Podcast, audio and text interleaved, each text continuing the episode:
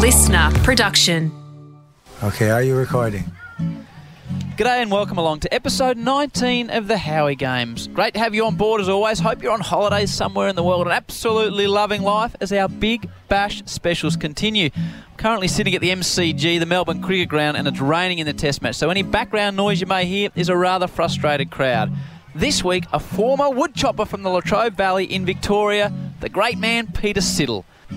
Sidds has taken over 200 test wickets, and he's one of those fellas that you feel will bowl until he physically can bowl no more. Captains absolutely love him. In this episode of the Howie Games, Peter talks about his path to the top, how tough test cricket really is, dealing with criticism, and how a vegan approach has changed his entire life. Here's to Peter Siddle playing plenty more cricket for Australia. Enjoy. Oh my Jaja, tell me why won't they open up their eyes? They could help out if they try, try, try.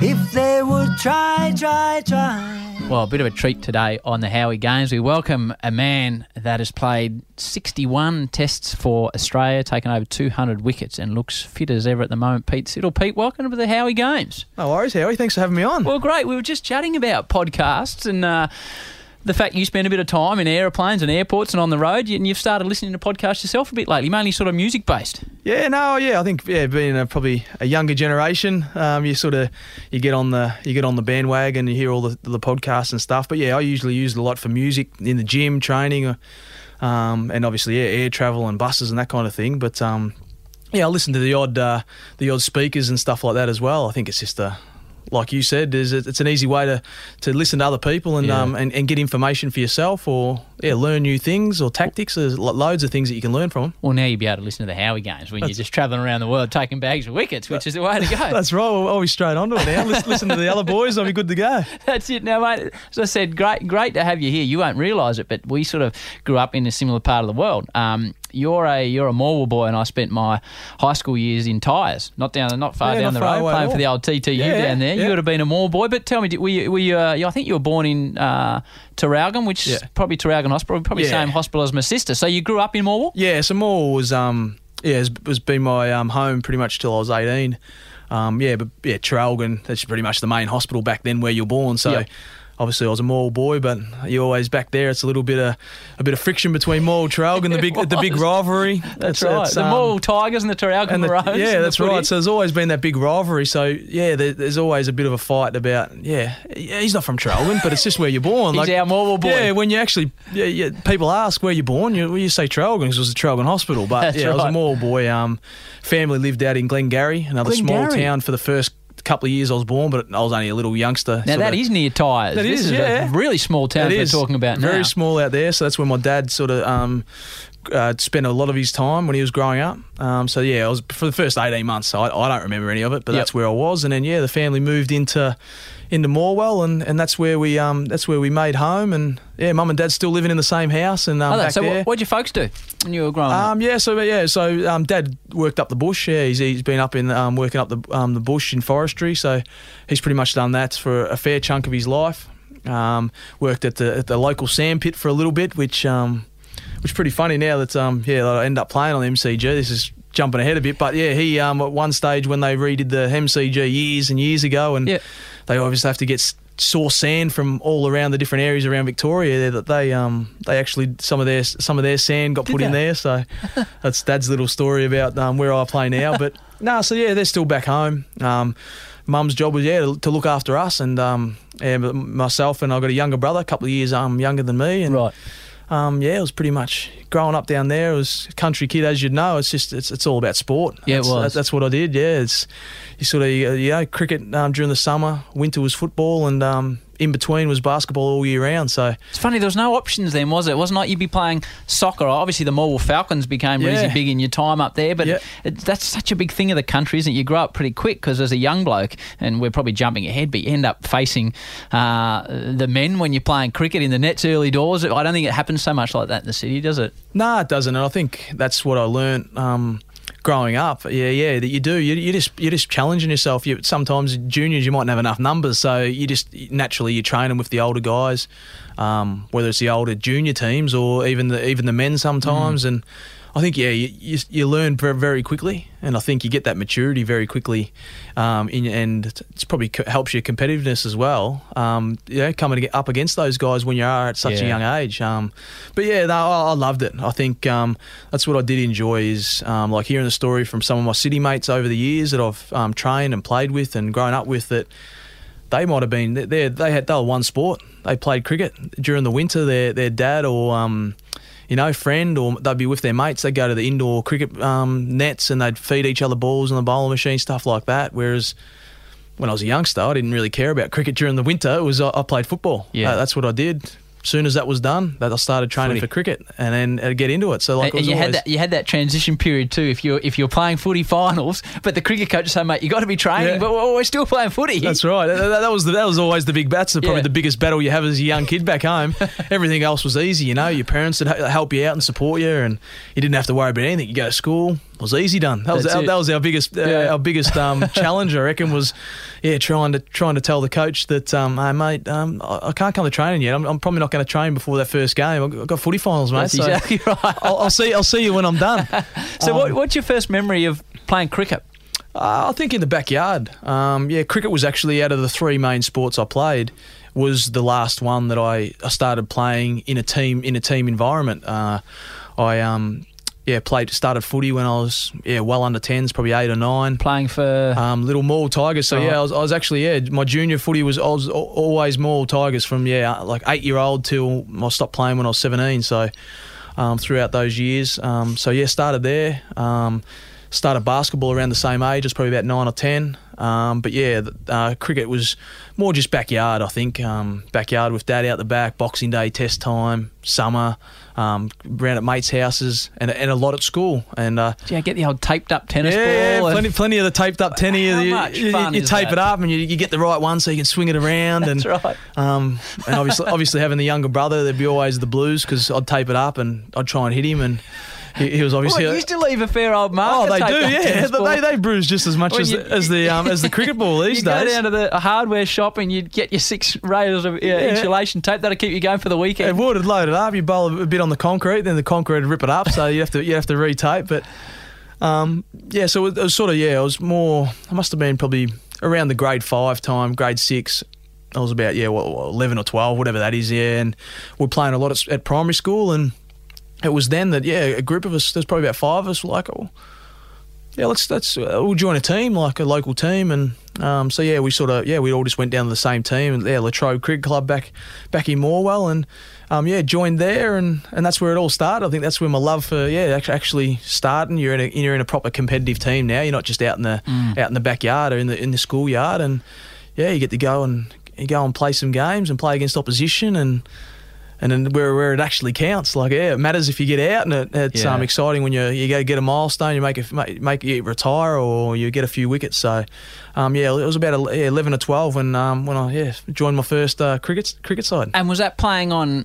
Because in that part of the world, when I was playing, we used to play Friday night and then Saturday morning, and then if you got a run in the seniors, you play Saturday afternoon. Yeah. the match is a big campaign. It was, it was, and I think that was, that was a big challenge. Obviously, you start when you're eleven or twelve. It's mainly just a yeah Friday night, Saturday morning, Under 14s, it would have been. and um, yeah, and then you sort of start to um, you're like, oh, you know, I'm going okay, and yeah, the senior's a little bit short, so once you get a little bit older, yeah, you start, oh, oh you're always lurking around to fill in, or yeah, I think it started off they, they just chuck you on the field. So some one of the old blokes would be uh, could made have made a few runs. He's like, oh, I can't go out in field now, so you end up it's just 42 yeah, degrees. you end up just running around chasing chasing ball all day.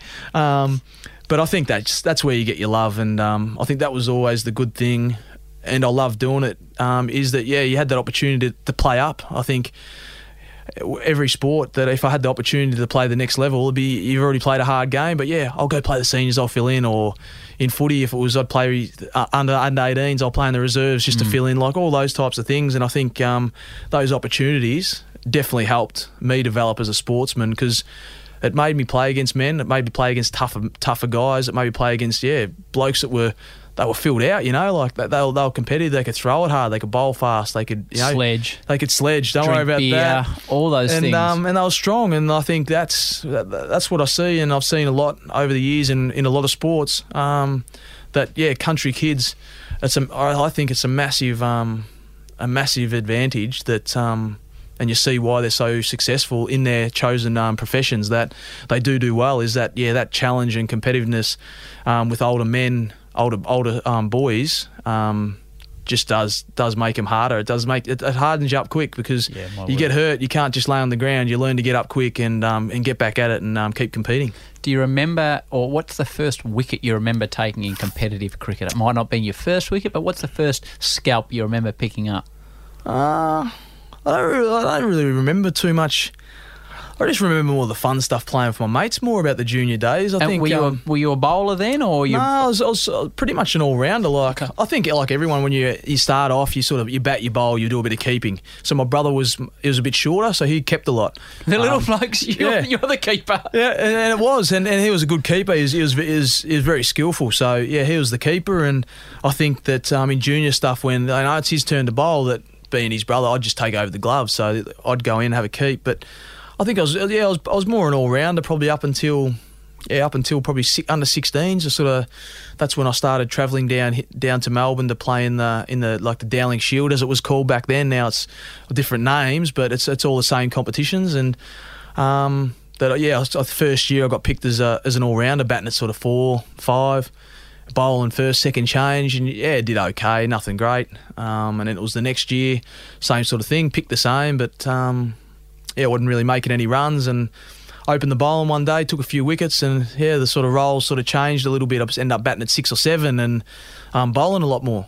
Um, and then uh, yeah, sort of got picked in the uh, in the Vic under 17s. Um, and um, Can you remember the excitement when because you would have gone to trials? Do you remember the excitement when Oh. they said, "Pete, you're in the squad"? Yeah, mate, that was some of them. I, I still think of those days now. They're, they're some of the most nerve wracking times Yeah. that I reckon I've ever had because all um, I played all, all, all competitive um, with footy and um, and basketball. Like I tried out for all the teams, Victorian underage stuff and all that stuff. So I'd always done a lot of it. And um, I was always, yeah, always pretty confident that I, that I'd do all right, and I, and I did do all right. But um, yeah, you sort of, I think back at it now, and I think, oh, it's nerve wracking now, waiting for the phone call. I just think when you're a young kid, all you want to do is like you just want to play, you just want to represent the team and all that type of thing. And yeah, getting those, getting those words, you know, that yeah, yeah, You're you're, in. you're in. You're just like, oh, how cool. But um, so yeah, they're like they're they're great, they're great, great moments, and I think um, you cherish those those times because that's what you that's what you train, that's what you do all the work for. At a young kid, you're just doing it because you love it and you love the sport. But then you realise that yeah, you're doing it because that's that's your profession. That's that's what you do, and um, and you've worked hard to get there. So it's it, it is even before you play the game. That's like a slight little reward already. That Absolutely. you know that hard work I've done. I've been selected. Um, so you can yeah you can cheer and that, and then you're like okay, yeah, let's let's switch on now and let's go out and compete. And, real um, work starts and, and, and get into it. But, what what um, was happening at school at this stage? If you didn't become uh, a 200 plus Test wicket taker, what what were you doing? Um, I think as a young kid, it's uh, everyone knows it's always hard. You never really know what you want to do, and I think I think I went, as I was growing up, I went through different stages of what I wanted to do, what I wanted to be, and um, probably uh, at school I was, I was a very a very good student, probably.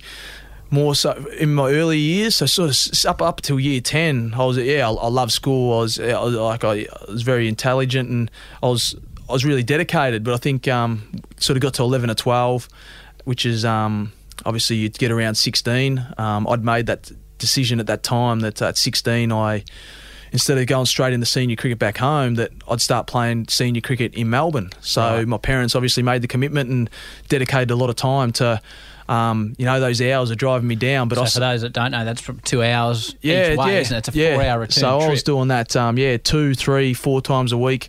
Um, oh, I was doing it. I was sitting in the passenger seat sleeping, but um, yeah, mum and dad like dedicated that time to to get me down, and um, um, and yeah, so I started playing senior cricket in Melbourne at 16. So I've sort of finished year 10. I'm going well at school. I'm thinking, you know, like I think because I love sport, physio was maybe an option. You sort of think of that, but I love sort of um, design and stuff, so architecture and, and along those lines um, at, at 16.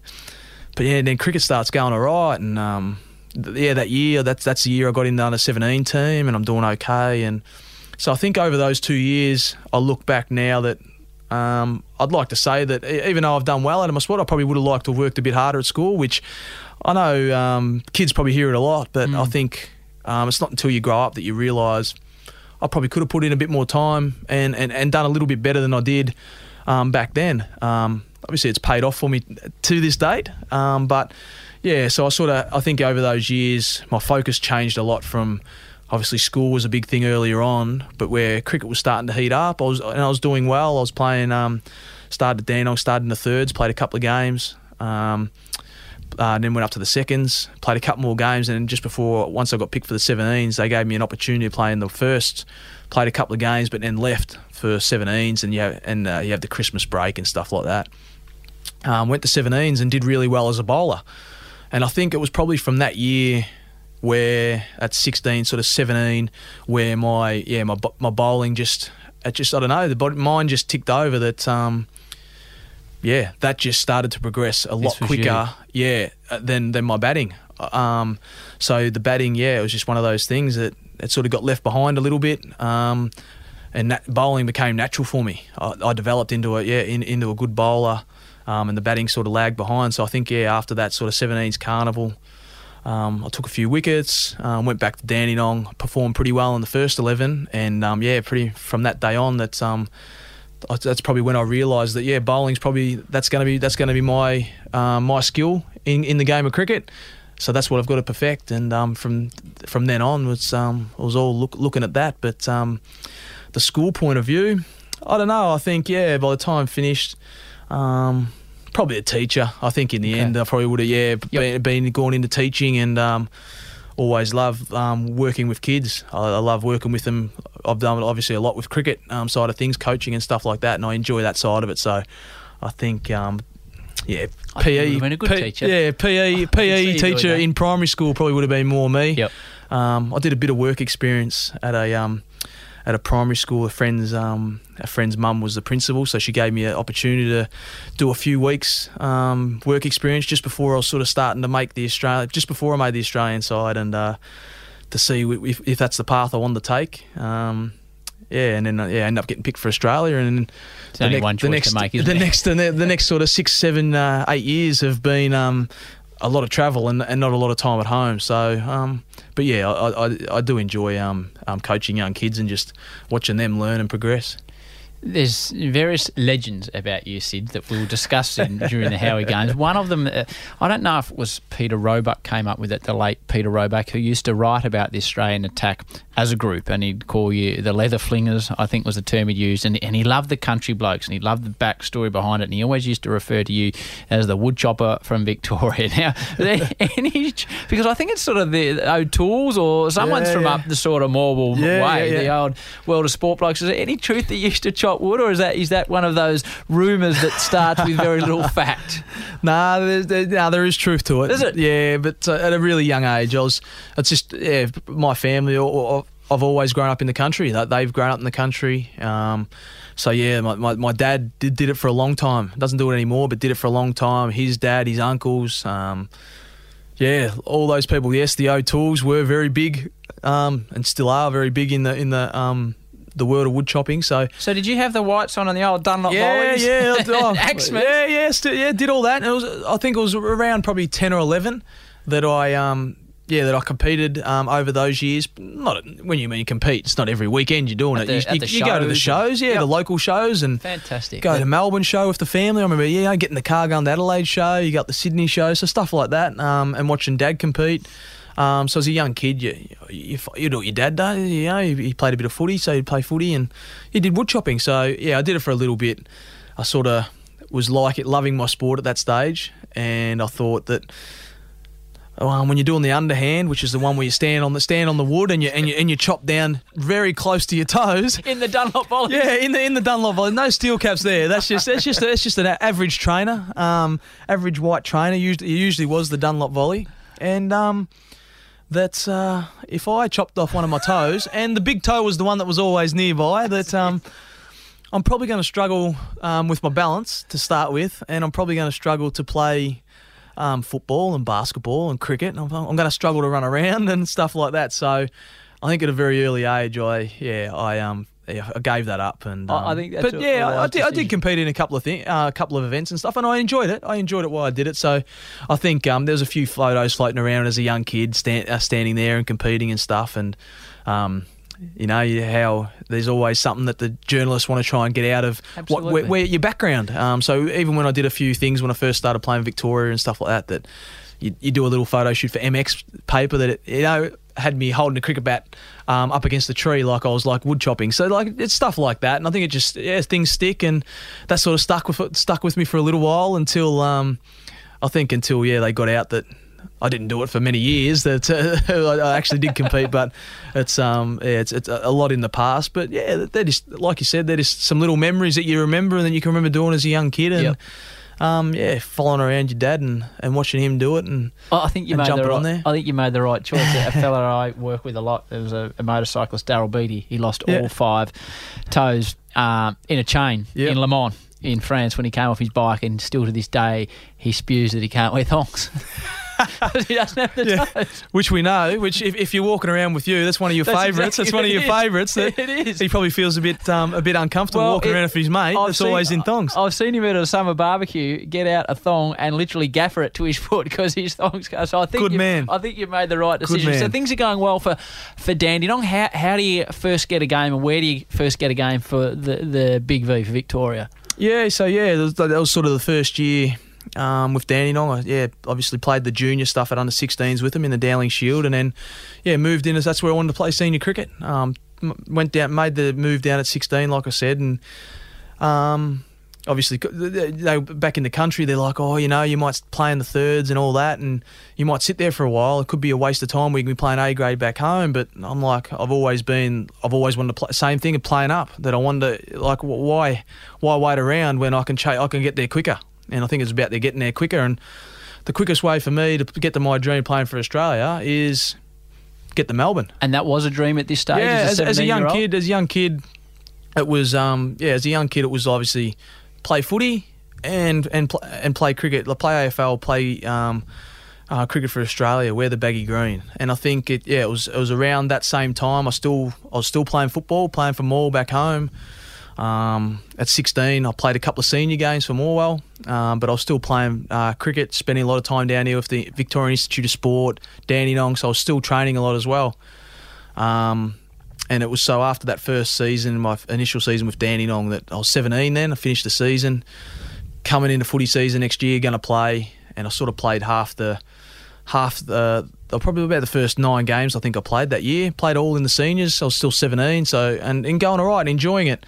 Um, but yeah, I, I, I'd got to be picked for a team to go to the AIS for cricket um, for a, week long camp. All the other um, players from around the um, country selected in this side, and I think it was around then that I remember coming back from there, um, still playing a game that weekend for Morwell, and I think yeah, I just yeah, I don't know, I just had this feeling that yeah, like I, I love footy, um, but yeah, I think the passion, knowing that if I play for Australia, like the goal was, if I played cricket, I can represent my country.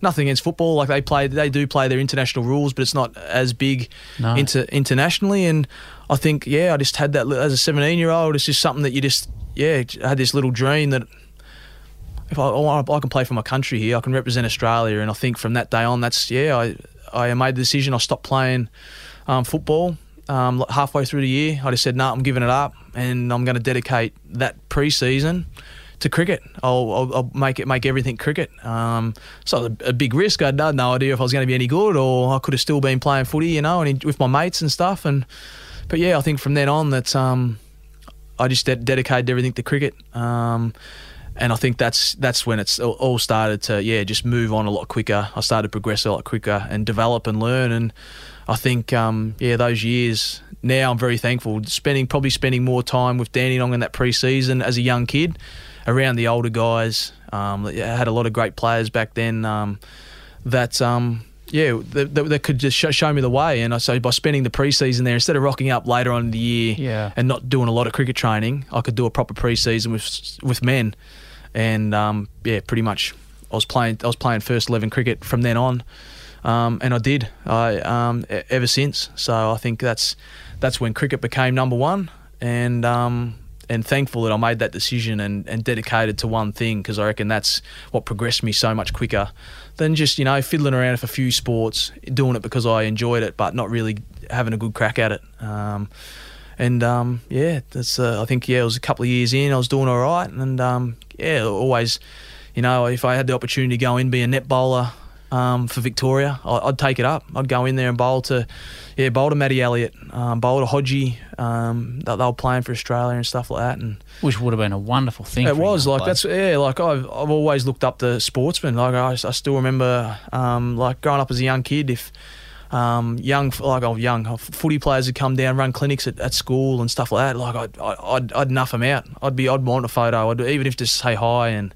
autograph and that kind of thing. That's that's why when people sort of come up to me now and um, oh thanks for thanks for giving me the time. Like I'm sorry for interrupting. It's sort of like I don't I don't mind. It's it's not really an interruption because I was that same little kid, or I was that you know, or I was getting mum to make sh- take me up and introduce me. So it's only fair that um that I give my my time the same as the people back then gave their time to me. Which is great that you remember that because some athletes forget that. they do. Some athletes forget that. I- a lot don't. I've don't played for a lot, of, a lot of sports, but don't worry about that. Yeah, that's you true.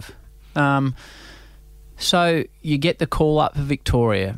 Do you get a phone call and, and who are you up against? Yeah, Do you answer I- the phone? Yeah, it's a good, good little story. Um, so I was obviously yeah, I had a rookie contract with Victoria back when I started. It was actually it's still pretty good money for compared to what the other guys got. But as a rookie, you still had to work, and I'd train as much as I could, which is pretty much all the time because I was I didn't want to get a full time job that would restrict me from just being able to get there. So, So were you working at all? yeah, so I was just labouring for friends. I'd literally have have uh, I had a job with um, On the tools. Yeah, yeah. I had, a, I had my first little job when I moved down. I, I was lucky. I had friends um, that that I live with, and it just worked out that his uh, the the um, the bloke's brother owned a designer window company. Um, gave me the opportunity. Yeah, I could go and just help out, just labour for him, cutting pieces of wood, going out and helping him fit and stuff like that. So.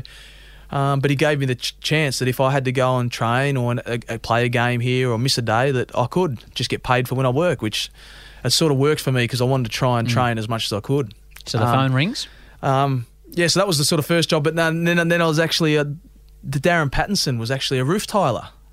So Who- who a Dandenong teammate for England? Yeah, yeah. So Dandenong teammate. This is before he sort of played Victoria. He was my Dandenong teammate. I've played all my career with him, and his younger brother, brother James, who now is I've played loads of cricket with. Mm. He was only a little. He was only a little tacker then, but he was a, he was a roof tiler. So I, I could go and work for him, spare time, and he'd just let me train whenever I want.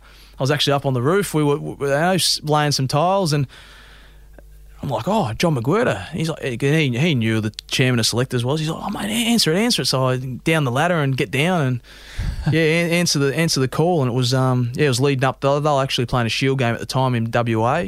Um, this is back in uh, what was it, 2004, and um.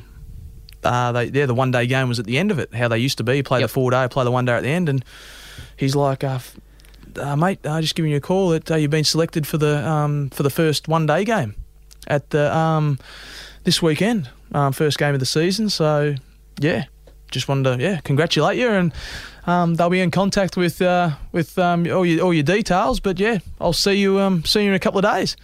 So I was just like, yeah, He's and- just pumped. yeah, and I think Darren was like, he'd stopped working. He's just watching me, just trying to see my reaction. And um, yeah, he, he's like trying to get the thumbs up. Is it thumbs down? And yeah, he's got off the phone, and he and he was stoked for me because yeah, we, we, I'd played with him yeah since I started. So uh, we'd spent a lot of time together, and um, so it was nice, yeah, to be with with a close friend. You get that first phone call, and, and, and be able to and be able to tell him, and and then in a, in a few years um, after that, he was he was playing as well. He got his opportunity to play for Victoria. We played alongside each other for a little bit.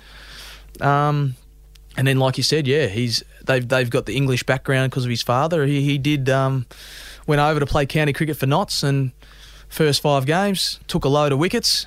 Oh, he's got a passport. How about we how about we pick him? So they picked him As against the Poms do. yeah, they, they they plucked him out of in his first season, plucked him out of um, yeah obscurity really. Um, he was bowling well though, and yeah, he played the Test match against South Africa, and they uh, they didn't go too well, but he actually he had the best match figures out of the bowlers, and um, but yeah, it was sort of hard for him because he hadn't played a lot in England, so he didn't really know any of the other guys. It wasn't like he had a friendship with anyone, so it was a bit hard for him to to fit in. But he bowled well. He did very well, and I, I can remember stories never- floating around yeah, that, that, that they probably weren't that welcoming to him. yeah, because he team. I yeah because obviously that. his situation and stuff, and um, yeah, he he he, st- he still loved the opportunity and stuff, but yeah, his love was always to play. Yeah, play back home, played for Victoria, represented Victoria, and did very well. Um, and yeah, so but no, he did. He, but he's happy. He, he played Test cricket. He played um, for. Oh, he played for his dad's country. So maybe not the country that he thought he would have maybe played for, but Test cricket. yeah, he's still. cricket. Yeah, it's right. He, he can say he's played Test cricket, and and it's it's his dad's home country. So it's, he cherishes that a bit as well. So it's going. It's going. Is is it a step up when you start playing Shield cricket? Is it like,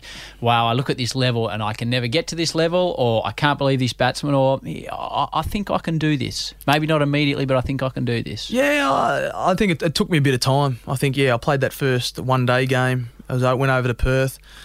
I rock up there, look at the team sheet. I'm like, um, yeah, it's a WA. There's no no no Australian games on at the moment, so okay, yep. Um, we got Justin Langer opening the batting, and he's opening with Adam Gilchrist. Um, we got Damien Martyn at three. we got Mike Hussey at four, and then we've got two young guys that um, probably weren't as well known then, but then uh, Marcus North and Adam Voges are the next are the next two batsmen. So Good luck. so you sort of I look back on that now and you think that's a massive like yeah. Um, so yeah, Damien Martyn made hundred. Um, I didn't get a wicket, but no, I bowled okay. But I think um, yeah, playing that game it was just uh, yeah, just come up against those guys. I think that I was just more in awe of that and. Um, I was a little bit not cocky, but I was a little bit. I just loved co- competition, and like I said about that step up, playing against the bigger guys. I think, That's a step yeah, I went really hard, and um, yeah, Huss, Huss still said to, to the day, still goes. I, I remember that game. Yeah, you you'll have you like you're having a bit of a go at us. You're getting you're getting right into it and, that- and that. And I'm like, no, no, I wasn't, was I? And, yeah, I think you.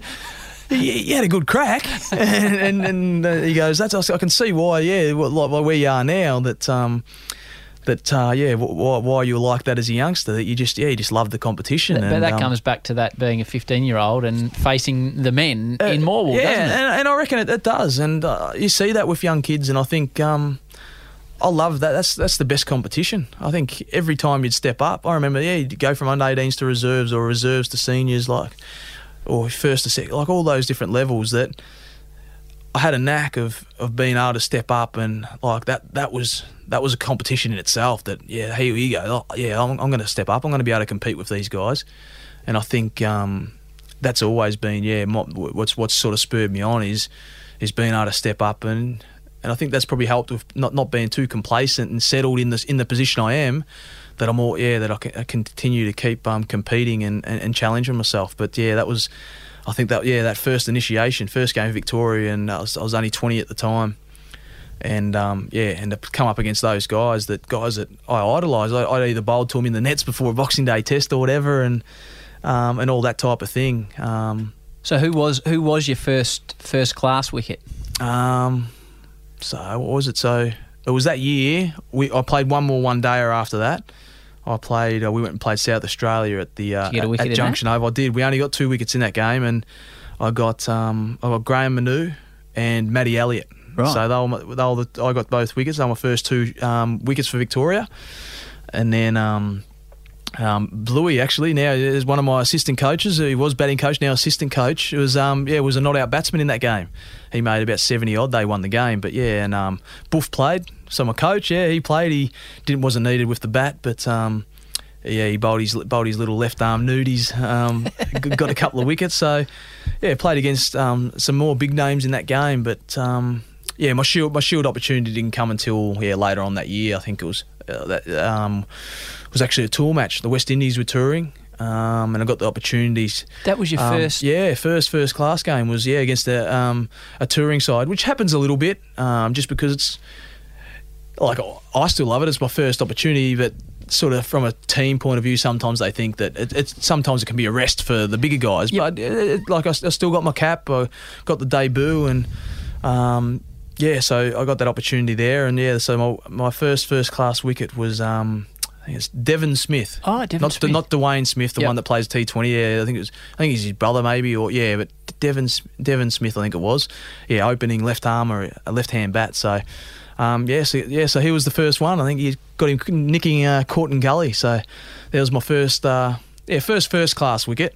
Um, but um, it was uh, a, couple of weeks later. I got my first. Uh, Sheffield Shield wicket for Victoria. We're playing um, playing WA again, um, and uh, it was uh, it was my good mate um, now who ended up coming over and playing Victoria, Chris Rogers. Yeah, he got, he Oh, was, Bucky. Yeah, Bucky. So um, yeah, he was my uh, my first uh, first fir- my first Sheffield Shield wicket in Australia. So. Um, yeah, so it's it's uh, nice to be. Yeah, he's one of my good mates now, living in Mel- in Melbourne, and um, yeah, they always have that little joke around, and and he he, he actually says the same thing that that Huss um, has said to me that uh, yeah that I was a bit cocky and a bit um a bit a, a bit aggro, but I think yeah that was just that competitiveness in me that at a young age that I wanted to compete. So, um, but I think JL made 190 in the second innings, and uh, I still remember to this day that um, we actually batted out a draw, and uh, I remember I batted. I was batting um, at the time and not out at the end, eight off about 70 balls or something. And um, he just sledged me from pillar to post. He Langer. was he was at me. He was oh this young buck, he cocky, you know. He just got into me the whole time, and I'm just like oh he is brutal. He, he is hard. Everyone talks about him being hard. He, he is hard, but um, yeah, he ended up being one of my one of my good mates as well. So um, he he was one of our assistant coaches um, a couple of years back. So I think um, yeah, those early days were tough. I think yeah, was. I definitely didn't feel comfortable with where I was at. Um, but um, yeah, I, I definitely enjoyed the the contests over that, that sort of first initiation through that first year where you get a little bit of opportunity. You're not you're not fully in the side yet, but you get a little bit of um, opportunity to play and represent Victoria. More of Sidds in a moment. Please subscribe to the Howie Games and give us a rating on iTunes or hit us up on social media at MarkHoward03. Twitter or Facebook will do and give us your thoughts. There's an ever growing back catalogue of episodes. Check it out, including last week's ep featuring Aussie Test cricketer Brad Hodge, a man who is still gutted by smashing them in all forms of the game, but only being selected to play six tests for his country. If you said to some young kid, mate, if you want to play cricket for Australia and you want to stay in the team, go and get yourself 500 runs in six games, and I'm pretty sure that'll be, you know, on the track. Because that's what I said to the selectors. I said, well, I'm on track for 1,000 runs in a season. And only the legends do that. Um, and that's what I couldn't understand at the time. And I sort of never have, actually. Do you get anything back from the selectors? No, I only ever got one thing, which was the probably the honest, only honest thing um, that I've ever had. Uh, apart from just keep going, make runs. That's pretty much the standard issue of I keep going, mate. We know what you do, and uh, after a while, you just get sick of hearing that crap. It's a load of rubbish. That was Brad Hodge.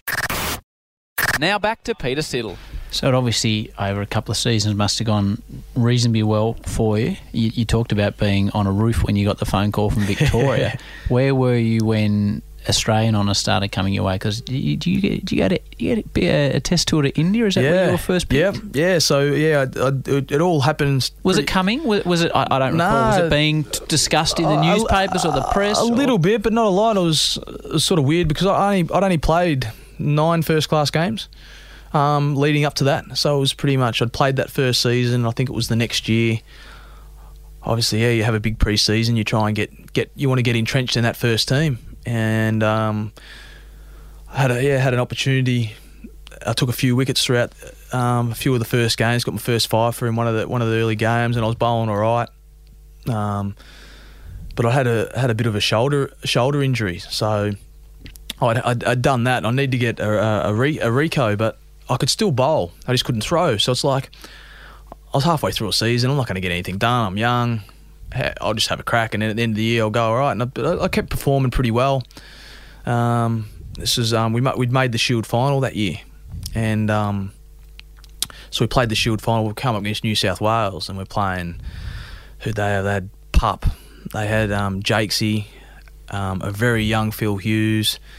Um, their um, Hads was playing. Their, Mm. their, their, bowl- their bowling attack was Binger, um, Nathan Bracken, Stuart Clark, um, uh, MacGill. so like it's so so um, unbelievable side. Yeah, we're in the Shield final and. Um, and I, and I did well. End up, yeah, like uh, I had I'd got nine wickets for the match, got five in the first innings, four in the second, um, and finished well. We we lost the game sadly though, and which was disappointing. But yeah, like I knew I needed to get a shoulder reco, and they're like, oh, there's a West Indies tour. There's people talking about it, but I just thought, oh, I'm still young, you know. I'll, I'll I'll just go get my shoulder done. So I went and got the shoulder done, and Um, and it, it all went well, but they still picked me on the Aussie A trip to India. They're like, we know you can't throw, but we'll pick you on that and see how you go. And so I was actually in India anyway and playing a few games and played a couple of one day games and a couple of first class games. And I'm actually, I was, I was laying in the bed. Obviously, time differences are weird. And when a phone call comes, as you'd know overseas, you, they don't usually come with a number, so you don't No. know who's calling. You just get just unknown. Um, I mean, I was, I was rooming um, back then with Luke Ronchi. Um, played a lot of cricket for WA. Now playing for New Zealand.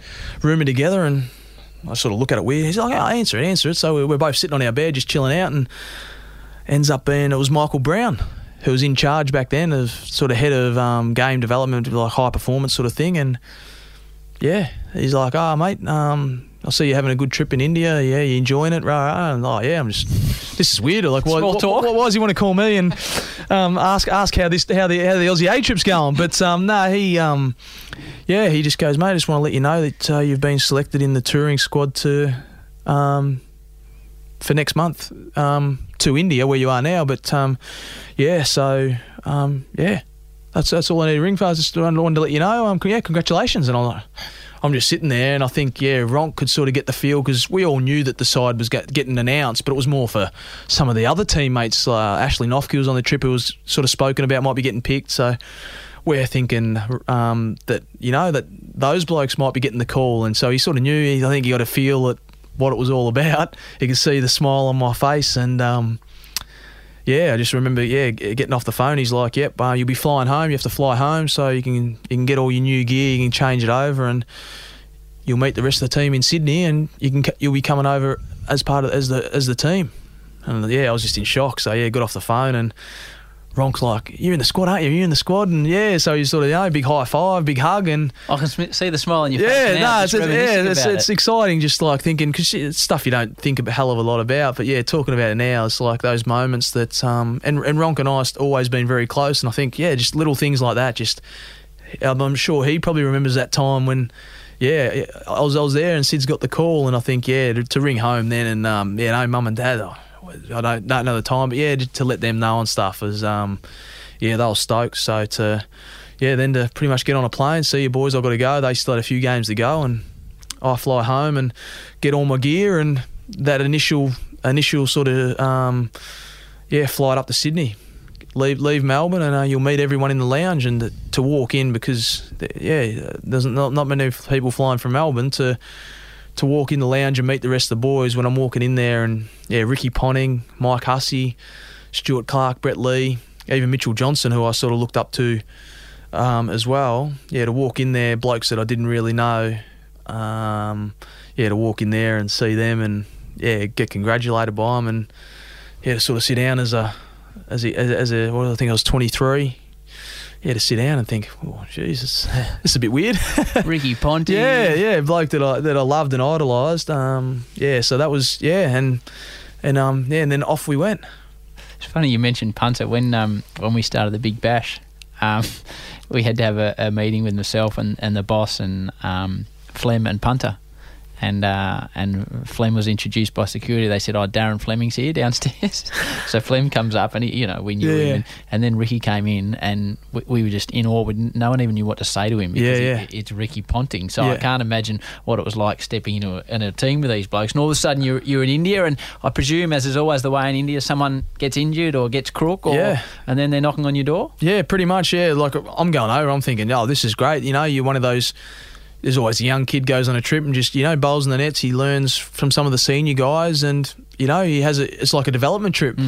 Um, yeah, I was yeah I was bowling well in the nets, but not expecting to play. And yes, first test goes down. Um, Cameron White had been called over. One of my uh, close mates, and he'd played the first test. He played as the spinner, sort of batting at eight. Um, so he'd debuted. He was he was number four oh two um, baggy green, and then yeah, Stuart Clark hurts his elbow, and um, punter just gives me a little word over the next couple of days that oh, you know, just make sure you are you ready to go if if needed. I'm like, oh yeah. I was, yeah, yeah, I'll, yeah, whatever. I didn't really know what to say, thinking, nah, he's only saying that, you know, yeah. Um, yeah, it was the, the day before the game. We're at training. I wasn't really doing a lot. I think I was more, my eyes were all over Safi, Stuart Clark, and just watching him how he went about it. And I was just chatting with some of the boys, and punter came over and tapped me on the shoulder and said, um, "You better get ready to go." And um, yeah, so it was.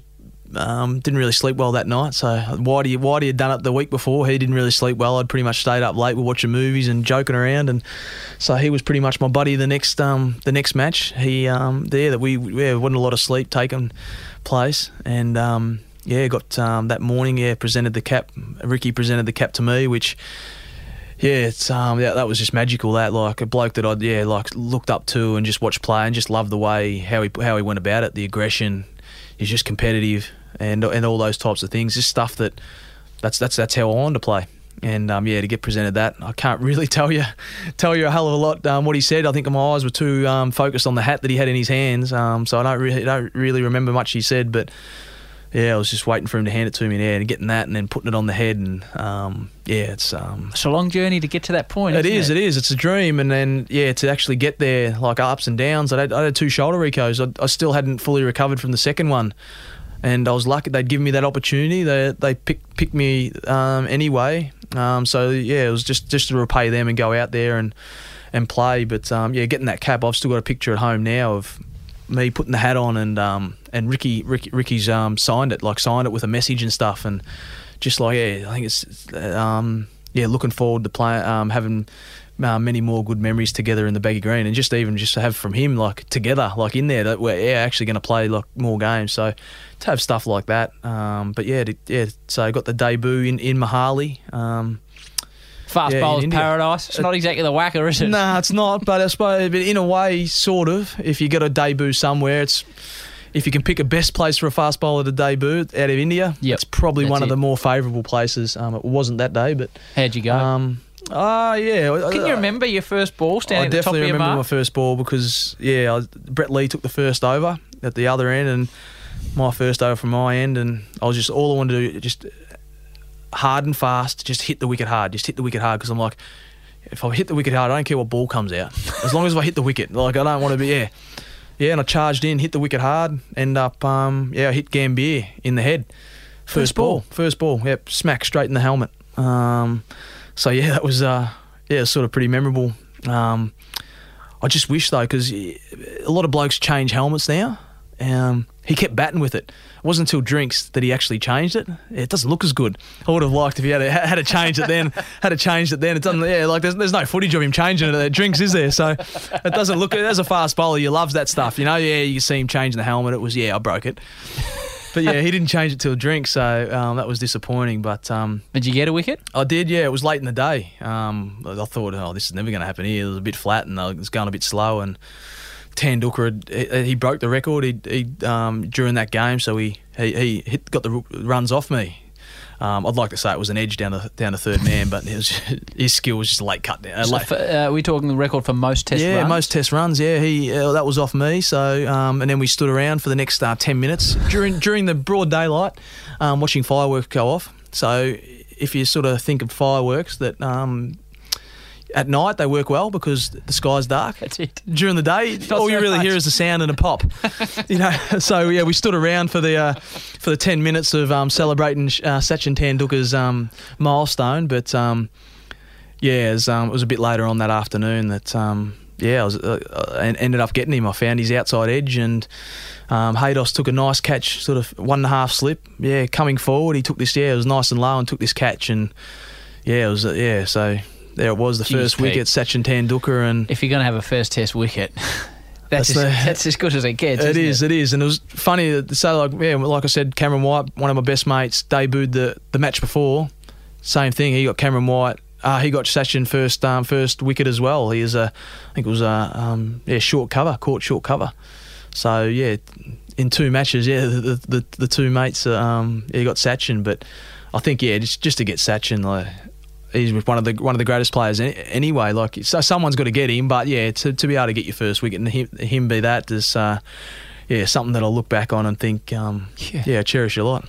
I don't want to go into too many specifics about matches here or matches there, but just Yeah. as a general thing, as a, as a young bloke growing up in the country, anyone that grows up playing cricket, boy or girl, they, they dream of playing f- for Australia. Is it everything we build up in our heads? Is it is it that and more to play for your country in Test cricket? Yeah, hundred percent. I think like it, every, the baggy green gets spoken about a lot, and I think people at a point get to th- start thinking it's only a hat. Like it can't be that, it can't be that good. You're representing a team, yeah, but like It's a when you magical do, it- symbol, it, though. it is like so. I'm I'm 403. Um, yeah, like it, it- it's a number that you cherish. You use a lot. Like yeah, I've I've, I've, got it on things. Like it's it's it, it is very symbolic to you, and and to think that over the uh, hundred odd years that um, Test cricket's been around, there's only been I think it's up to about 440 now, um, around there.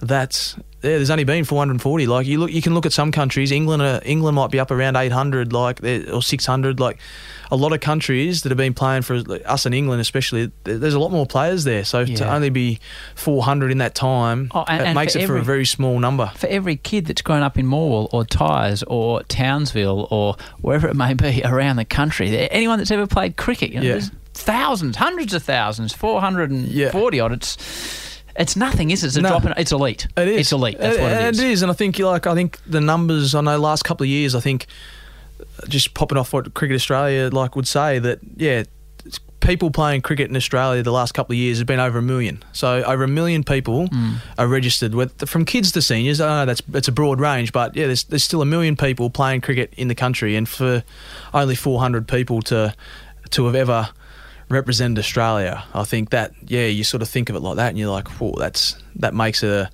that makes it a very a very small minority that are that are represented, and I think that's what make that's what makes the baggy green so special. And I see why you look at Steve Waugh's. It was tattered and that. It, it- I don't, like people, some people do want to change it. They like keeping it clean, but yeah, like I lost my little the little nub off the top of it. That little that little bump nub. That Yep. yeah, I lost that in my second game. It's never been replaced to this day. Mine's it's lost its elastic. Like you just don't get it changed. Like yeah, and I think that's yeah. You you cherish you cherish your hat, and I know it's only a hat, but I think yeah, it's just It's more though. Yeah, it it is it is, and it's it's very symbolic and. It's um and you you would you would have spoken to loads of ex cricketers from Yeah. seventies eighties yeah from years on and I think um yeah, it's it's nice to hear those stories and, and, and meet people. I've I've met just random people in the in at the clinics and stuff where they'll go, oh yeah, my great grandfather was um, Keith Miller, and yeah, like we've stored his blazer, like stories like that. Um, that you just like, oh, that's just so cool. Like yeah, like I'll, I'll know their names, and, and I think that puts a smile on their face that you know. They're ex players, but does. there's not a lot of them, so you remember you remember a fair few of them. Sat down with Dean Jones, another great Victorian cricketer, for the Howie Games, and his um, baggy green was presented to him by his postman on the bike. Dropped it off and then Yep. said, "Here you go," and actually put it on his Yeah. head for him, and, No. and he remembers it to this day. Yeah, and uh, it is, and uh, that that's that they they talk about it now. Is we're, we're pretty lucky in a way that we get it presented to us. Uh, and he said one Yeah. of the, the proudest moments of his career was presenting it to other people now. Yeah, which is a fantastic. And um, that's that's something good that we I'll go on to. But yeah, like like you, you can talk to all those guys, especially the '80s, and obviously yeah, earlier on it was a, a lot different. Um, but it was they get their they get their box of clothes, which we still get our box of clothes, but in their box they'd open up and the baggy green would be there. Yeah. Like we open ours up, you get your clothes, but you don't get you don't get your hat. Even if you're 12th man, until you actually you're in the 11, you don't get a hat. So if you're a 12th man, you haven't played a game, you're wearing like the Australia A. It's a different symbol, like still a baggy green, but yeah, until you get the yeah, you, you get it. And I think um, it's it's lovely now that yeah to see these old the older past players come back and and now yeah they try and get ex players to present it to like for like sort of thing if it's possible. So if it's a batsman, yeah, Dino will present to a batsman. Um, Glenn McGrath, I remember presented to Joshy Hazlewood. Um, uh, I think the Richie presented it to Steve Smith because cause when Steve, when Smitty first sort of He started leggy. playing, he was a leggy. I, I think it was like that anyway. Yeah, but like they try and get like for like, and um, and I think that's cool. And I think um, since what we've been playing, we get a little bag with our number on it, like um, the symbol and everything. So it's like a little pouch you can carry a carry a um, hat around in. And obviously, the past players didn't get uh, that opportunity, and um, it's a little bit of an initiative from Cricket Australia and. Uh, and our manager Gav Dovey's, who's very good about sort of sentimental things, and he's good with that kind of um, looking after the past and, and showing them stuff. And now, which um, Dino got presented with, when those guys come in to present a hat to one of the boys, they are presented with a bag, um, same as ours, with the emblem on it and their number um, and their name on the bag. So, which they might have got theirs in the in the um, cardboard box that the posties dropped off. Um, but now, yeah, they get this bag, and it's, and um, I know, um, I know, I think it was Dino that said it. Um, that yeah, it was it was sort of like getting presented again with his baggy green. It was like yeah, he, he loved it, and even the coaches that we've had, like with Craig McDermott and, and Bluey and Buff, um, those guys that have um, coached and know that that's what we do. Even when they've had the we've presented to them with that opportunity to get that bag and stuff like. Yeah, it, it, you just see the smile on their face and how much they cherish it, um, and how much that that it all means to them. I think that's that's what um, that's that's what makes you as a young bloke. That's what you dream of.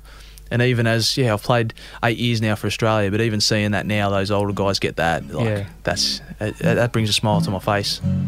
Hey crew, Pickle here. Daddy's away again. So I'm on the phone to tell you all about next week's episode. Daddy is calling this our biggest guest yet. Next Thursday on the Howie Games, Ricky Ponting, the punter. Don't miss it, gang. Back to Sid's. What one of our good mates, uh, Clint McKay, who's Yep. played a, a test. I think he played his test in uh, in Perth. He did. And then uh, not long afterwards, he was down the Torquay Caravan Park. Yeah, and yeah. He'd come around for a beer guru and uh, with another mate of ours, Bergie, Craig Berger, and we were having a beer. I was like, come on, mate, where's the hat? Where's the hat? Where's that? He said, oh, I don't know, mate, come on. And he opened up the old hold and he had a couple of cricket bags there and was on a staff, half stuffed under the old spare tire. I'm like, come on, Mac, it's a baggy green. But you know how much of a low key character no, he is. Yeah, he's, he- yeah, he's one of my best mates, and Yeah. and I think that's the funny thing. Like that, yeah, like and sometimes, yeah, like sometimes you do. Like, yeah, you, you just you, you get it, and it, it means a lot, and when you're playing, it does. But yeah, sometimes it just it just lays around Yeah. and stuff. Like, yeah, I think. I- I just remember when he pulled it out, the, Yeah. the awe that we were in. It, Yeah. it- like you said, it's just a hat, but it's it's so much more. It than is. that. It's what we all gre- dreamed of wearing, and Yeah. only 440 blokes have had the chance. And I think um, exact same story. So obviously, when I found out I was playing, my family it was hard to get there for day one, but they it all got arranged. Cricket Australia helped out. We got, they flew over day one. They got there pretty much that night or the next morning. Um, and my brother, because I wasn't really going to sleep much, my brother and best mate um, came over with mum and dad, and they just stayed in my room. So yeah, like. I'm, I'm still young, yeah. So like, I just shared the bed with one of them, big double bed. Um, my brother on the little trundle. We're in the same room. Like, you know, I'm playing, I'm playing cricket for Australia, and but yeah, like I love that, and I still remember going to physio and coming back, and the boys, yeah, boys are having a photo shoot. They're, they're, they got they got the camera out. They're they're, they're getting photos, and you With know, the hat on. yeah, with the hat on, they're getting selfies and stuff, and yeah, and this and it's exactly what you said, like what it means in the awe and stuff, like, and just to see a friend. Um, yeah, you you might never got the opportunity, but to see a friend do well, or yeah, someone that you've looked up to, any anything like that, I think, um, Oh, yeah, fantastic. it's it's great. So, um, yeah, it, it is funny stories, and yeah, actually, I had to pull out. I pulled out of that match, um, and and Clint played, um, debuted. So yeah, I was, we we were kicking back and having a having a glass of wine together um, before the match, and I think it's yeah, it's just yeah, it's great great to see. It's just great to see your close mates that Yeah. you've grown up with. I've played all my cricket Victoria alongside Clint. We got contracted at the same time. Um, yeah, and I think um, tho- those moments to have with your with your best mates, uh, it's been great. And I've been lucky enough that in the time that I've played for Australia, I haven't had a lot of Victorians alongside me a lot of the time, but I've been able to yeah play with a with a with a few at different stages and. Um, it's um that's that's always fun. You're, you're, you're mates with everyone, but Mm. it's it's not, not the same when you when you play. Yeah, you play with um, a Victorian teammate that out in the field. It's not all plain sailing when you're an international sportsman and when things aren't going well and you might be getting smashed in the media or etc. What's the toughest time you've had playing for Australia? Um, I think the good thing with me, my mentality and stuff, that because I'm so laid back and just easy going, that um, a lot of that that doesn't really phase me. I think the the the big things that sort of make it hard for me is just the selection side of things, like just not playing. So like probably we could probably say the last 18 months probably haven't been my most. Um, they've been enjoyable.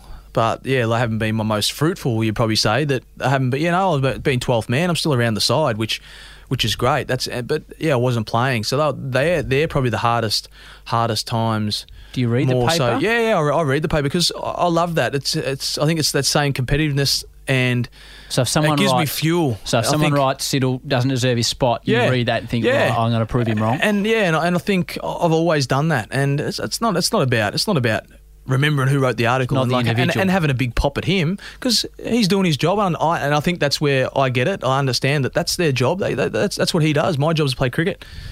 And his job's to write articles or read the read the do the news on the radio or Yep. whatever. So that, that's their opinion. So I've just yeah I've used it more as fuel and um and and fire and um it probably takes me back to one of my earlier games. My second test, I didn't play anymore in India. Stuart Clark came back, but we got back to Australia and his elbow flared up again, and he was pretty much done.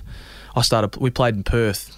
South South Africa chased down 400 or whatever, beat us on the flat wicket. Mitchell Johnson took all the wickets. Binger and I struggled. I sat in an airport in Port Moresby on the way home from a surf trip thinking, they're going to get a wicket here. They're going to get Uh, a wicket we're not here. we're not getting the wicket. I got one wicket.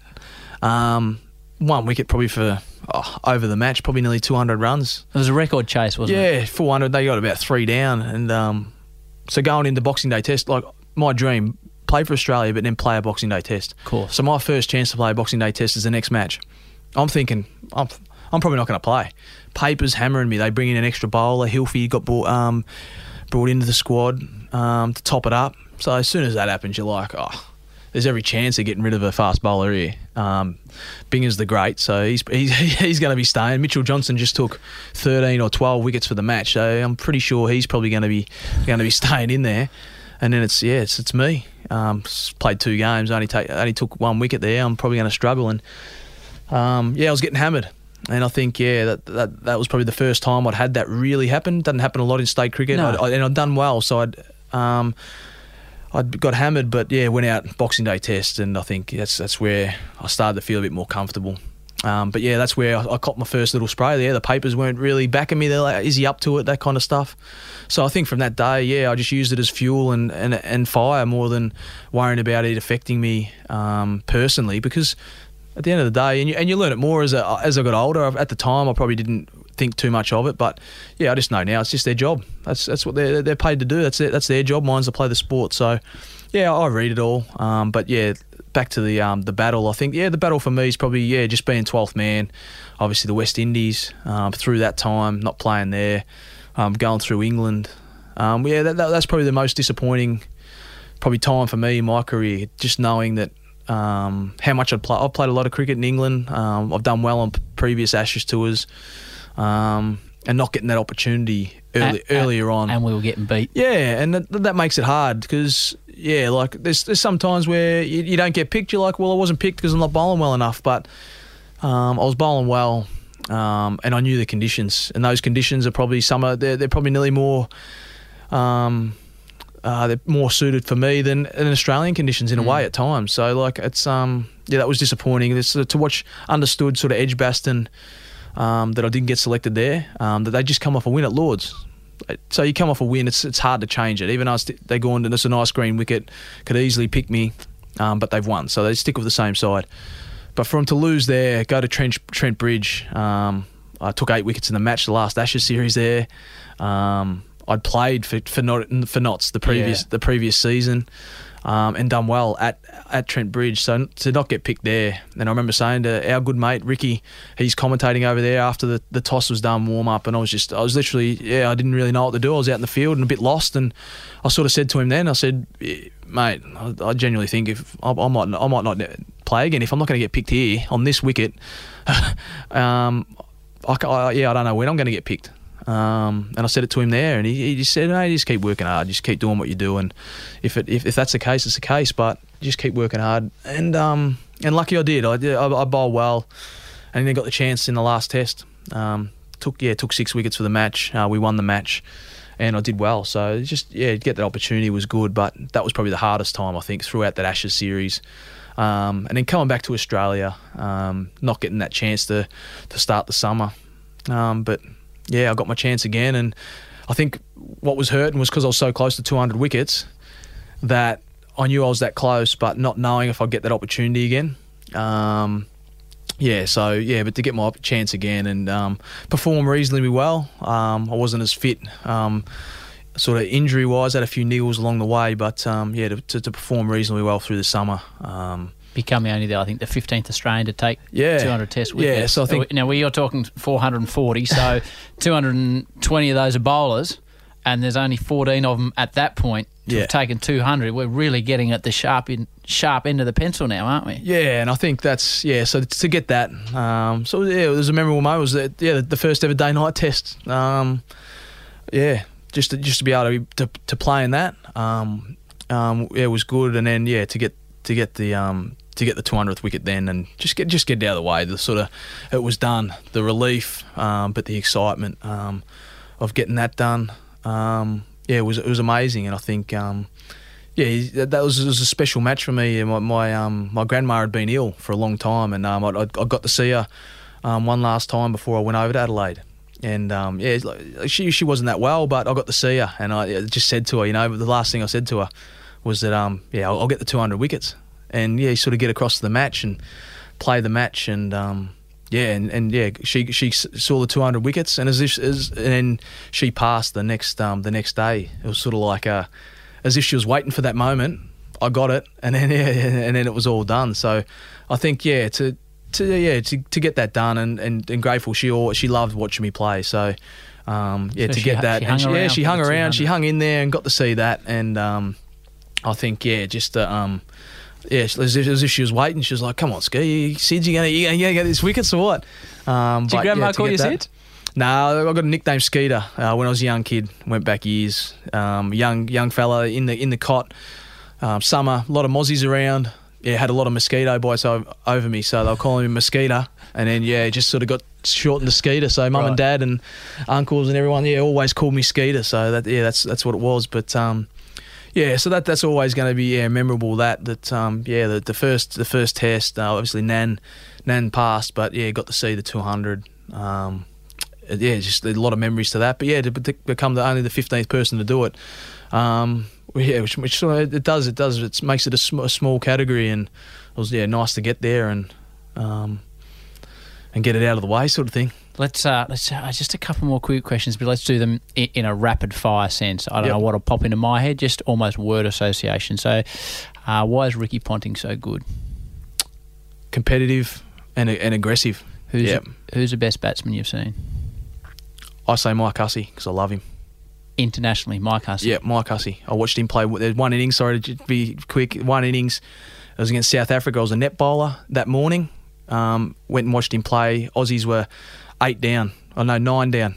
No, eight because he was batting with Stuart MacGill. He was on ten. Stuart MacGill goes out first over. Pidge walks out. Um, they go on to put on 120. Pidge about 10 not out. Huss was smacking him everywhere, and I think always liked him before that. But yeah, watch that innings, and still to this day, yeah, he's the yeah he's the best player that um, as a batsman that I loved. Yeah, loved batting with him, but yeah, loved him. Who's the hardest bloke to dismiss in world cricket? I reckon punter. Yeah, because the net sessions, they, people talk about training hard. No one trained harder than him. Net session was like literally, it was a game, and um, yeah, he was. Yeah, played against him for state cricket. Hardest bloke to get out. Day night test? Yes or no? I'm going with yes. I believe. Yeah, there's uh, a few little changes need to be done, but for the future and for what it brings to the game, I think yes. Do you worry about the future of Test cricket? Yes or no? Yep. Will we be playing Test cricket in 30 years' time? I'd like to say yes, um, but I yeah in that time there need probably needs to be changes, and that's where I think day night cricket can yeah can bring people back. Um, obviously, yeah, 2020 cricket. What's it like to play? Fun, crazy, silly, mad? because I'm laid back, I reckon fun. Yeah, as, as a bowler, a lot of people hate it, but um, I think it's fun. Entertainment's unbelievable, and I think people might say it, it's taking cricket away from Test and one days, but I reckon it's it's bringing people into the game. It's bringing younger kids to watch the game. So I believe it's it's good for the game. If you could have drafted one bloke you played against into the Australian side, who would it be? Dale Steyn, Dale Steyn. Quick, yeah, cool, yeah. 160. Yeah, he could bowl rapid, rapid outswingers. There's not a lot of blokes that have ever been able to do that. He didn't bowl as quick at all the time as some of the others, but his skill and his record in a time where conditions have probably not been the greatest for fast bowling. Um, yeah, bloke, low average low twenties these days. Not many people can do it. Michael Clarke as captain. I tactically very good. One, yeah, I played yeah a lot different to a lot of other people, um, but tactically Different in what way? Oh, he just went about it different. Like he was very chilled. He played the game relaxed. Um, bat for your life though. He, he'd go out there and he'd, bat for the team, make runs. But he, he, he didn't he didn't he wasn't the aggressive type like a, a punter or a Taylor and stuff. He did it a different way, which I which I liked as well. And I think yeah, he cops a lot of flack for being that type of person. But the way he played the game, he batted like he batted like it was the last. You know, he was the last wicket. He won us loads of Test matches, um, and then his captaincy, I think, tactically was yeah very good. Favourite cricket moment? Hard to toss, but out, out, I've probably got three. I'd have to say getting my baggy green, um, my hat trick in the Ashes, and then winning the Ashes five 0 um, The unchangeables. Yeah, that the, the, I can't really pick. I can't split those three. I think they're gonna they're the three best. Tell me something about the hat trick. I don't know. It was Cook. Was it Prior and Broad? Yep, Cook, Prior, Broad. Get ready to yell happy birthday, Tubbs. Get ready, loosen those vocals up, Tubbs. Here it comes. Here we go. Crowd cheers. Here's Siddle. Oh, well, bowler's close. He's given him. He's given him. Peter Siddle's got a hat trick on his birthday. Not yet, he You hasn't. little beauty. Tell me something about that hat trick that I don't know. Um, it was meant to be a. Um, I was meant to hit the hit a good length about the probably about the five and a half meter mark and try and hit the top of off With the hat trick ball, with the hat trick ball, which was a full Hit- Josh Yorker. It was a full toss Yorker that hit him flush on the toe, which was, um, yeah, the toe crusher. DK and Thommo would have been loving the fact that that's how I, how I got it. But it was meant to be short of a length. But it was meant to be, yeah. Just I was, I was trying to hit the top of off because I'm like, if I can hit the top of off, there's a little bit of reverse swing. I can either come, I can either either come back in, bowl him LB, or he might play inside it and get an outside edge. So that was my plan. Um, so So why'd you bowl where you did? I was thinking back to when I debuted, run in, bowl hard and fast, and and do it right. And I, I ran in, bowled hard and fast, and it came out completely opposite to when I debuted. Instead of being that short ball, it was a full toss. But yeah, it worked. Umpire gave him, and then we go to the yeah, review. the DRS. So, the review. What a way to spoil a bloody moment. Well, I think of it the other way.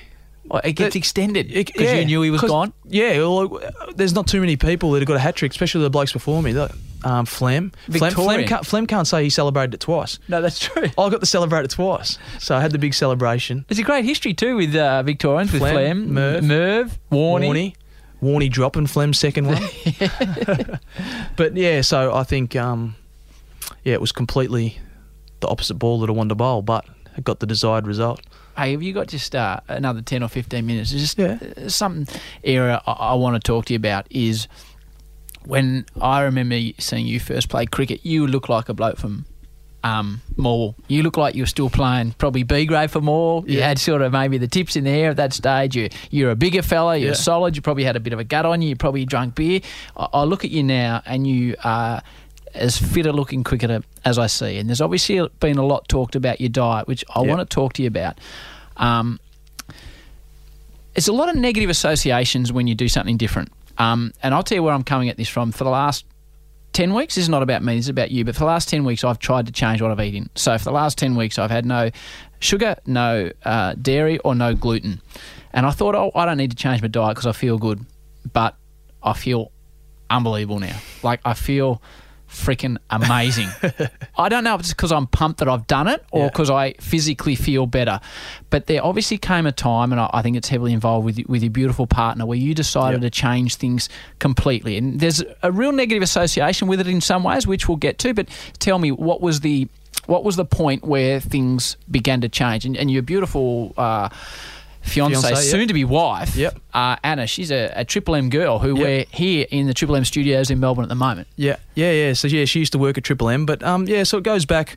She was raised vegetarian, vegan. So that's that's been her life. Her dad, her mum. So that's how she was raised. Um, we were we were friends for a long time. So if I was out having lunch with her or dinner, I'd um, I always ate pretty healthy. But like you said, I, I, I did. I was I was, So I you, was you were overweight. friends before you became. Yeah, we we're friends. Um, so I'd, I'd eat I'd eat vegetarian with her. Um, just yeah, just polite, you know, just do the right thing. But we'd go to vegetarian restaurants or whatever, um, and all those types of things. But um, even before that, I think the big place I noticed it was I had a stress fracture in my back Yep. um, back in 2010. Um, at that time, I lived in Moonee Ponds, not far from Carlton's um, training facility, Carlton Football Club, and the ex-Australian strength and conditioning bloke was Justin Cordy, who th- then taken over the role at Carlton, was working there. so in my rehab, 50 grand a year as well. She was a big story. yeah, in the world of it was. He, he did well. He did well, but word. he um they gave me the opportunity that the easiest way for me to get back into it was to train that someone knew knew cricket. So I went. I started training at Carlton, and I think that's where I felt embarrassed. Like I walked in the change rooms those first few times, and got along with the blokes like a house on fire. But here's me walking in. I'm playing cricket. I'd played. I played for Australia. I was going well. I was continually uh, not getting dropped. I was in. The, I was one of the main men in the Australian side. And I walk into these change rooms injured, and I was sloppy. Like, and you look at these boys. Uh, chiseled. They trained hard. They worked hard. So you were embarrassed about your physical Yeah, shape. yeah. My shape. I was, I was strong and stuff. But yeah, I'm like, am, I- am I really doing doing things right here? And I think I don't How think many it- tests you played at this stage? it was before the Ashes, 2010 11, just Okay. before I took the hat trick. So I've been playing for two years, probably Yeah. played 15 So to an 20. established Australian Yeah, I played 15, 20 tests. So, um, and then, yeah, seeing these boys, the way they trained, and I think spending, I spent the whole preseason with those guys, became good mates with a lot of them. And yeah, just watching how they went about it. And I think that's where Chris Judd, like, he was just watching him go about it. Rehab was like his thing. He did everything. Pilates. He was he'd train out in the field. He was fine, but he'd still go in. He'd be I'd be in the rehab group. He'd come in after a training session. He'd be doing some rehab. Didn't have to, but he did because he knew he had to. And I think it's just seeing those things, learning a little bit. It took some time to get it all together, um, and, a, and a few bad times um, over the next few years. I, yeah, you get the point. I, I was enjoying partying and stuff like that. Um, probably going a bit over the top. And yeah, you sort of just get to a stage where you got you got to make a decision with what you're going to do. Um, and obviously, my partner, we we start we're, we're dating in now, and I needed to make How'd a you, change. how'd you first ask her out? Um, I think we're good friends though. We're good, we're good friends. It was It was, more just that, yeah, just Okay. sort of you just just mixed in and just it just bec- it became one. But um, I think it was around then that I was having niggles, so I thought I'll do a bit of research. She's like, "Why don't you yeah stop eating um, meat? I'll still eat a bit of seafood." Um, and yeah, so I started to stop eating meat. Looked into, did a lot of research on other sportsmen around the world. Um, I'd been affected um, in my family with bowel cancer, so that played a part as well. Um, one of the to, to reduce the risks of that um, is yeah, cut out red meat. So that, that was a pretty easy decision. I'd I'd lost an auntie and uncle to that, so it's um, something that people. Yeah, I don't, talk about a lot, but people sort of forget that they just they like the ne- they like being negative. That was uh, my misses and everything. Well, but that, that's that's that's the crux of the issue. Is that even when I was reading a lot about it yesterday, th- there was all the stuff, and we'll get to it. You know, he can't like Dennis Lillee, the Rodney Hoggs of the world. Not to pull those blokes out, but you, you, if you're a fast bowler, you got to eat red Yeah, meat. yeah. That's what you got to do. Um, so when you when you break out of a mould, automatically people are negative about it. Oh, they are, Aren't they? And and that's the thing. And at the end of the day, mine, I changed my mindset from. I needed to be a lot healthier. I knew that, and I hadn't even from the time I trained with Carlton. I still took me time to actually get that into my head that I needed to make a lot, a big, a big change. So I decided then that um, yeah, there's one way to do it, and I've never been half-assed. Like I'll just go straight in. So like, bang. Yep, cold, cold turkey. I go straight into it. I'll just i so. I pretty much said um, I went my first trip. I said, "No, I'm not eating seafood anymore. I'm just going full." Yeah, I wasn't eating dairy. Um, I'm going full vegan. I'll just go do it. Mrs. like, "Oh yeah, whatever you reckon." Went away on the trip, came back. No, I, I did it. She's like, "Oh okay," and then I just went with it. It's a Um, massive adjustment, isn't it? Because you would have been eating out a lot. Yep. And that's what I've found over the last 10, 12 weeks. It's easy at home, but when you go Yeah. out, you look at the menu and you're having to look at things that you've never even considered before. yeah, It's uh, Yeah. so. How, how did you deal with that? Yeah, it was, it was it was awkward at the start, but I think by having her support and her knowledge, um, with what I was doing in the research side as well, um, that I was able to make the change. I, I, I cut out alcohol at that stage as well, um, cold turkey as well, because I was probably I was going a bit over the top with how I was handling things. I'm like, I've got to make a big change here because else I'm not going to be playing cricket much longer, and um, and I'm going to have to I'm going to be have to find a job. So. I um Heaven forbid. yeah, so a that- that- that- that's what it was like at that stage. I was only That's good motivation. what was I? I was only 27 or something, Yep. but I still had loads of cricket left, but I was, I was throwing it away. So, no, so I, both of them, bang, people sort of laughed at me. Like, you, won't- you won't, you won't last that long. Um, And did it did it annoy you when people laughed, or was it water off a duck's back, or was it Nah, back to because the my- articles we're talking about? It's like, so- well, I will do it. Yeah, I my it. attitude. Yeah. The more people that said it. said it's no good, I'm like, it. oh, this, this is going to be even easier. Yeah. it made it easier for me to make the changes because these people are negative, and I think that's what it was at the start. And it's um, and it's true. A lot of people were negative. What are you doing? It's going to affect you. It's going to do this. It's going to do that. All these types of things, and then. As soon as they start seeing me seeing the seeing the results, seeing how I'm going, seeing the recovery, the transformation that I had along the way, how it was helping me in different facets of my game and health wise, that then they start asking questions. So then the questions start coming. Why are you eating that? Why are you doing this? What's with that rehab? What's with all these types of things? So then, then they're questioning, they're starting to ask ideas. Oh, yeah, I can see it's working. So they're inquisitive. And then it gets to the point that they will start, they'll start bringing things into their diet um, that, that, they'll go down that path. And I think seeing that, um, yeah, like, just the transformation in my teammates. And it's not about them changing. They don't have to do what I do. No. It's just like if I can show them a little bit of a way to do things differently and, and help them and help their performance, help their recovery or whatever, that um, it'll work. And I think, um, yeah, obviously people go on about you know negative about all these types of things, but um, I'd had I'd had niggles all through my career, um, and up until last year when. Um, oh, the start of this year, um, it'd been pretty much four years with, without without out missing a game for injury. So So if you, if you look back, if if you would call yourself, I don't know, say you call yourself a ten out of ten now, you jump out of bed, feel ten out of ten. If you look back, what did you feel then? We, before you were on this diet that you, Yep. that you follow now, if you're a ten out of ten now, if you look back, what would you have been? oh, as a professional athlete, if I had to grade it, I'd be, I'd struggle to give myself a four. I reckon Wow. a four out of ten. So you feel that much better. Yeah, but but I reckon just but just everything like the mindset and everything. I think just my mindset of being a professional athlete. Yeah, that's where that's where I'll put myself. I think what how I've spoken about being competitive and being able to stand up and stuff. My comp- competitiveness. That's what got me through. That's why that's why I could have the big nights out, rock up the train and train my hardest. But it wasn't until now that I realised those first few days after I've had the big night out that I'm training, that all I'm doing, I'm not I'm not training to improve there. I'm training to wear off Yep. what I've put myself through over the weekend to to get back to where. So this I'm not I'm not starting. I'm not improving my my skill set until Wednesday. Right. Whereas the changes I make, I can start I can start improving Sunday. I, I, I can start straight away. Like yeah, I'm always improving. I think that mindset. I know it's. it's it's not not not everyone's cup of tea, No. and, I- and I understand that they don't have to do it. But I, I guess that's where the negativity comes because you're not getting up there and standing on a pulpit and saying this for everyone. Yeah. You're just saying quietly, this is what I'm going to do. yeah, Uh, but because of the position you're in, it gets you know people write about it, and that's Yeah. another legend I want to talk to you about because there was the legend that came out that Sidds is eating however many bananas a day. True Yeah. story.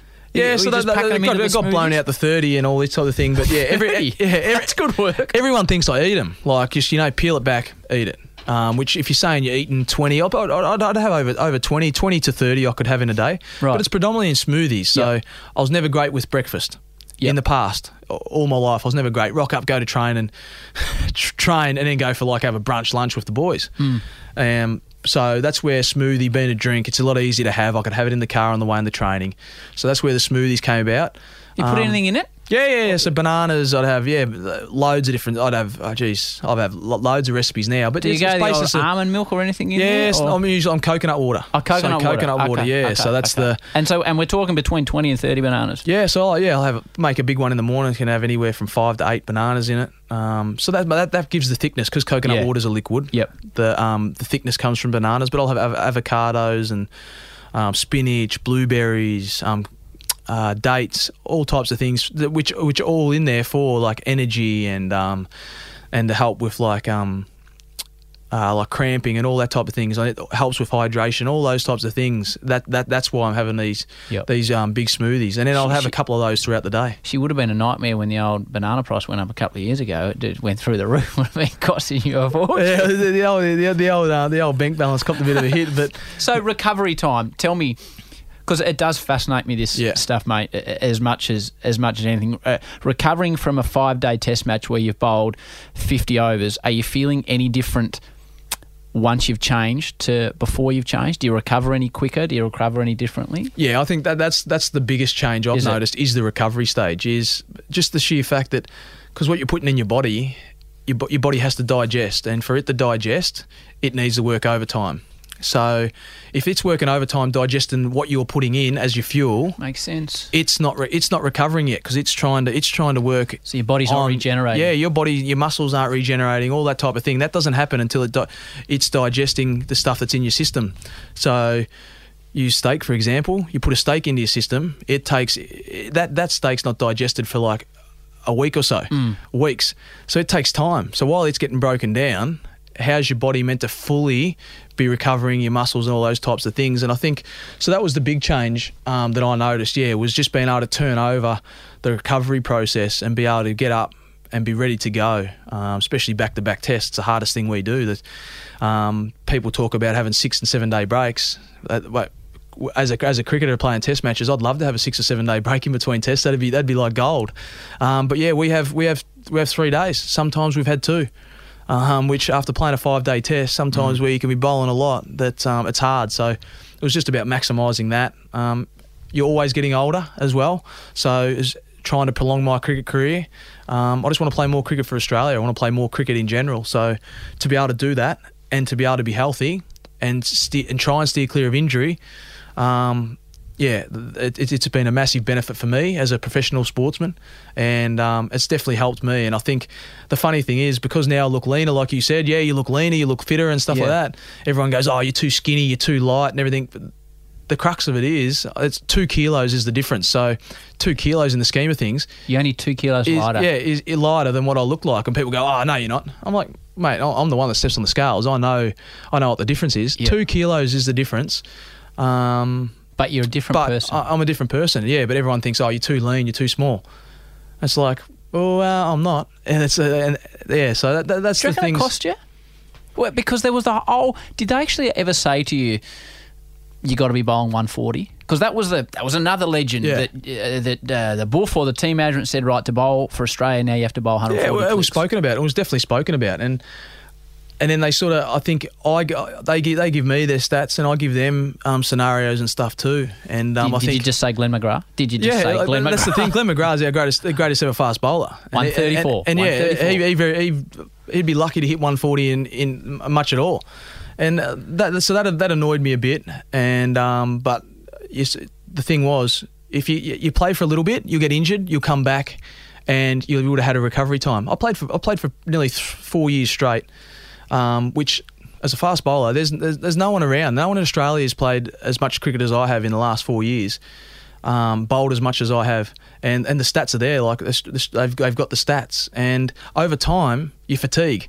We don't have a preseason like other sports. No. We play all year round. My word. We don't have a preseason. So in in essence, I've played what in three years. I've, it's like playing six. It's like playing six football seasons in in a row. Like six. So that's that's where it came to. And yet I, I probably look back now and say I was a bit fatigued and and um, and that it probably cost me a little bit, but my skill set in that time improved as well. So that's what they that, that's what they tend to forget a little bit as well. My skill set changed. Um, even in the series I was playing, my average actually for wickets um, was going was down, but just because I wasn't taking as many wickets, um, it was different. So that, yeah, I copped a bit there, but. Um, I sort of look back before Mitchell Johnson had his resurgence. He he um, had a big toe injury, had yeah, out for about twelve months. He, you look back, you can, I, I can get the videos up of the series, the last series he played in South Africa, and he was bowling high one thirties. So like that's and it, he was coming off about a four or five years where he'd played the most ridiculous Cricket, amount of cricket, cricket, cricket. that any cricketer had played for Australia. So I sort of give him back to that evidence, and then you look how he came back. So I'm not going to come back and bowl 150. I know that that's that's not me, but I think. Um, yeah, just to get the body right. I know over the last six months that my body wasn't right. I had had ankle issues, which then caused the back issue. So it was nice to finally find out what the problem was. Um, had the ankle, had the surgery on there. I, I, I torn a couple of tendons in the ankle. Had that um, fixed up, and um, the back's coming along fine. And I think, yeah, knowing now that I've got this time at home, it's pre-season. It's been about five years since I've done a pre-season, so Fantastic. it's um it's a good opportunity for me to yeah you know have that resurgent that Mitchell Jo- Mitchell Johnson had, um, get the body right, get ready for the summer of cricket, and it's a massive summer, and yeah, and then just you know put, put my name back up there, start playing some con- consistent cricket for Australia again, and um and continue on and and just yeah keep trying keep trying to t- tick things off and hopefully play many more games for Australia. Yeah, absolutely. Uh, Peter Siddle at 22. Tell me his favourite meal. What what would he what would be his dream meal at 22? I ate a lot of fettuccine carbonara. It was mum's, yeah, mum's, mum's sort of main dish. So I ate, ate a lot of that as well? Yeah, a lot of bread. Um, yeah, a lot of, a lot of soft drinks. What's your favourite meal now? Favorite meal now? It's big. It's hard now. That's the thing. Like people think there's not a lot of dishes as a, as a vegan, which, you, as you said, you you made Yeah. the change. But making the change now, knowing what I can eat, G- like, give me one. Give me a dish that now that you would have looked at like the fettuccine carbonara that you look at it now. Well, it's still pasta. I'll say this for uh, Anna makes unbelievable um, vegetable lasa- lasagna. Mm. Unbelievable. Actually, actually had it uh, last night. So it's um yeah unbelievable. Um, we have pretty much the main dish. We entertain guests. That's what that's what we cook up and. Uh, we had um, yeah, had uh, plenty of friends around that have had that and have enjoyed it. So that's probably it. Um, but um, Oh, Mid- Middle Eastern food's my my go-to. I'm just stoked that it's um like you look unbelievable, like you, even your skin and everything. It's just um it's amazing. I've got a DVD at home that I, I rented a week ago, and I haven't had the courage to watch it yet about what we eat and, and about modern farming methods. And I, I haven't had the courage to eat it yet because I think, wow, if I eat this. Am I going to want to stop eating this, this, and this? Yeah. I, I know that you've been um, lending your name to various charities and with um, you know, duck shooting Yeah. and, and stuff like that. So it's it's fantastic that it's become now part of your social makeup. That this change is now, you know, you've got a social conscience in regard to these issues now. I guess. Yeah, it has, and I think that's that's, that's what I learned along the way. Obviously, watching videos and stuff that I spent a lot of people think because I've lived in the city and I've, I live here now that I'm a city boy. I'm, I'm a country boy. My my grandparents, my uncles and aunties, they lived on farms. I spent all school holidays on farms. That's where the big thing when I stand up for all these things that people people go, "Oh, you city slicker, you don't know what it's like," and I'm like. Hang on a minute. I grew up in the country. I grew up on farms. I've, I've my, my, my uncle, he, he was a dairy farmer. Like, oh, I know all these things. So, like, I can back myself up. And I think um, it's just the love that I had for the animals then and not knowing what happened to them. But I just loved, I loved animals. They had calves, pigs, sheep, all those types of things. Um, so I, I always had a love for animals. And I think it wasn't until I made the change and reading and stuff. And it's not everyone's cup of tea, like I said before. Um, but it's something that I'm very passionate about, and I do a lot of work for, for charities. And it's not not for me to make money. I don't make money off any of this. This is this is me. I, I I pump pump money into them, and and lend my support. And I think at the end of the day, um, I cop criticism. Yes, I, I I'll admit it now. I play sport with with leather. Leather, um, Yep. leather balls and stuff, which, which, yeah, I I have to, I have to deal with that. But I started the game before I made my life Do you, choices. do you think about that now? Yeah, I do. Yeah, I Yeah, do, and. I, and I cop a lot of stuff, like a lot, lot of um, criticism for it, which is which is fine. I'm happy with that. But from the plant based world and the and the ve- the vegan sort of the mindset and that what what the game has given me and the changes I've made, it's given it's given me the voice and it's given me the platform to be Mm. able to address these things. And there, a lot of the things are, um, are stuff that people don't have the balls to to address. And I You've think got as much passion talking about this as you got yeah, no, I, I don't you? I do now, and like I've, I've got good friends. One of my good mates is Damien Mander, Australian, worked in the army, chewed down meat for years, lives in um, Zimbabwe, Mozambique now, um, with with his own organisation, um, anti-poaching organisation, um, try, looking after the rhinos and elephants. Like, like that's that, that's stuff. That, he's a hero to me. Like I have heroes in sport, but like blokes like that that um you know he gave up he, he gave up the army he gave up all that Mm. kind of thing gave up his life in Australia to live in Mozambique live out in the middle of like forests and stuff Yep. it's not the greatest life Yeah. um for a cause and I think um yeah I, I, that, that's one bloke I'm really passionate about and and it's the same back here. Passionate with, with all animals. Do a lot of charity work. Edgar's Mission, which is rescued farm animals. Um, the Penguin Foundation down Phillip Island. The little penguins down there. Um, animals Australia. And I, yeah, I'm going to cop criticism. Yes, I play a game that uses artifacts that I'm trying to defend. Yeah. But in the same the same um, the same time, I have to handle that and I have to cop the criticism. I'll cop it on the chin, like I've copped criticism from journos about Mm. my performances and stuff like that. I'll cop it on the chin. Um, but what it gives me, it gives me the platform to be able to, to stand up and, and be a voice because, as we know, animals are voiceless. So it gives me it gives me the chance to to discuss those um, those uh, situations, those causes, and yeah, it's um yeah, it's, it's something that I that I, that I love doing, and, and I'll continue to do. Yeah, once once I finish the game, that's for sure. And we sat down at the start, and I was sort of telling you about how much I loved about podcasts and my world's in five minute gaps, and you can't ever explore anything. I didn't come in today thinking this would be something we're talking about, but this is the great beauty. The great It- beauty of it is, podcast. that yeah. you can you can go on and talk about things that that are relevant to the person. It's uh, the way this normally finishes. Sid, I'm going to play you something now. Yeah. Um, is uh, I have two little kids. Yeah, yeah. I have a uh, four-year-old Yep.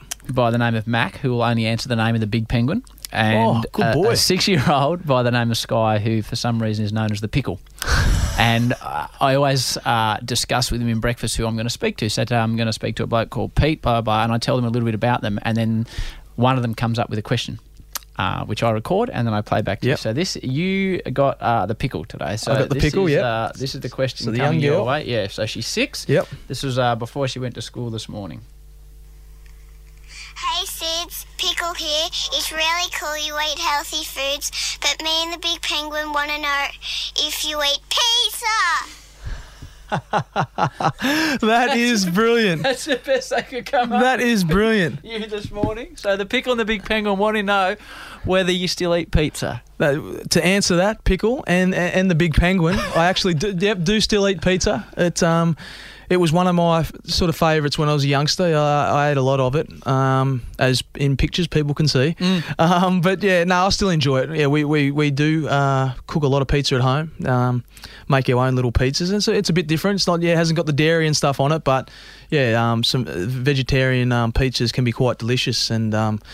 Like you said, you learn a lot about the stuff you eat, and I've Who, who learned. knew you I've learned a make cheese from cashews? you can. I didn't know this no, that's, that's exactly right. So yeah, so that's what we do. That, a lot of that at home, making cheese and um, and um, and sauces out of yeah, cashews and, and nuts and um, yeah, all, all, all types of things. How That nuts do you eat? I, that's- I, yeah, mate, loads of nuts. I too many nuts. We put ourselves on a nut ban at home and when I've eaten too many and nuts. It's easy to eat them. So yeah, so we still have enjoyable um, pizzas, and um, and I think that's the, that's what I learnt when I made the change was you learn a lot more about vegetables. I ate everything when I was a young kid, but you learn a lot more about rarer ones and and what ones are good for you in certain things and all that type of thing. So yeah, um, to answer your question, I do still I still love a pizza, and I can guarantee you we have uh, pizza night at least once, maybe twice a, a week um, when when I'm home for an extended period of time. So The I still love them. The pickle and the penguin will be stoked with that. Hey, Sid, I, I think we've come to the end of this. You've been so generous with your time. Thanks for being so open.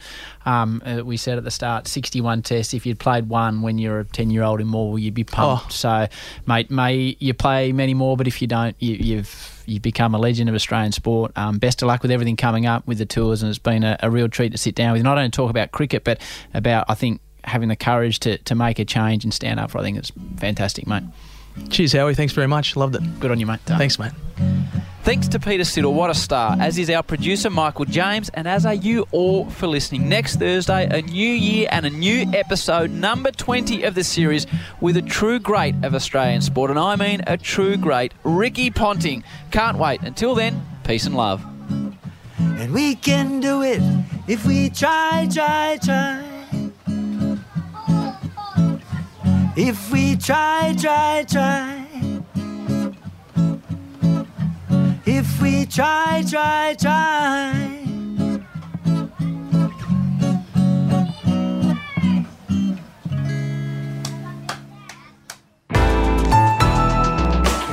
Listener.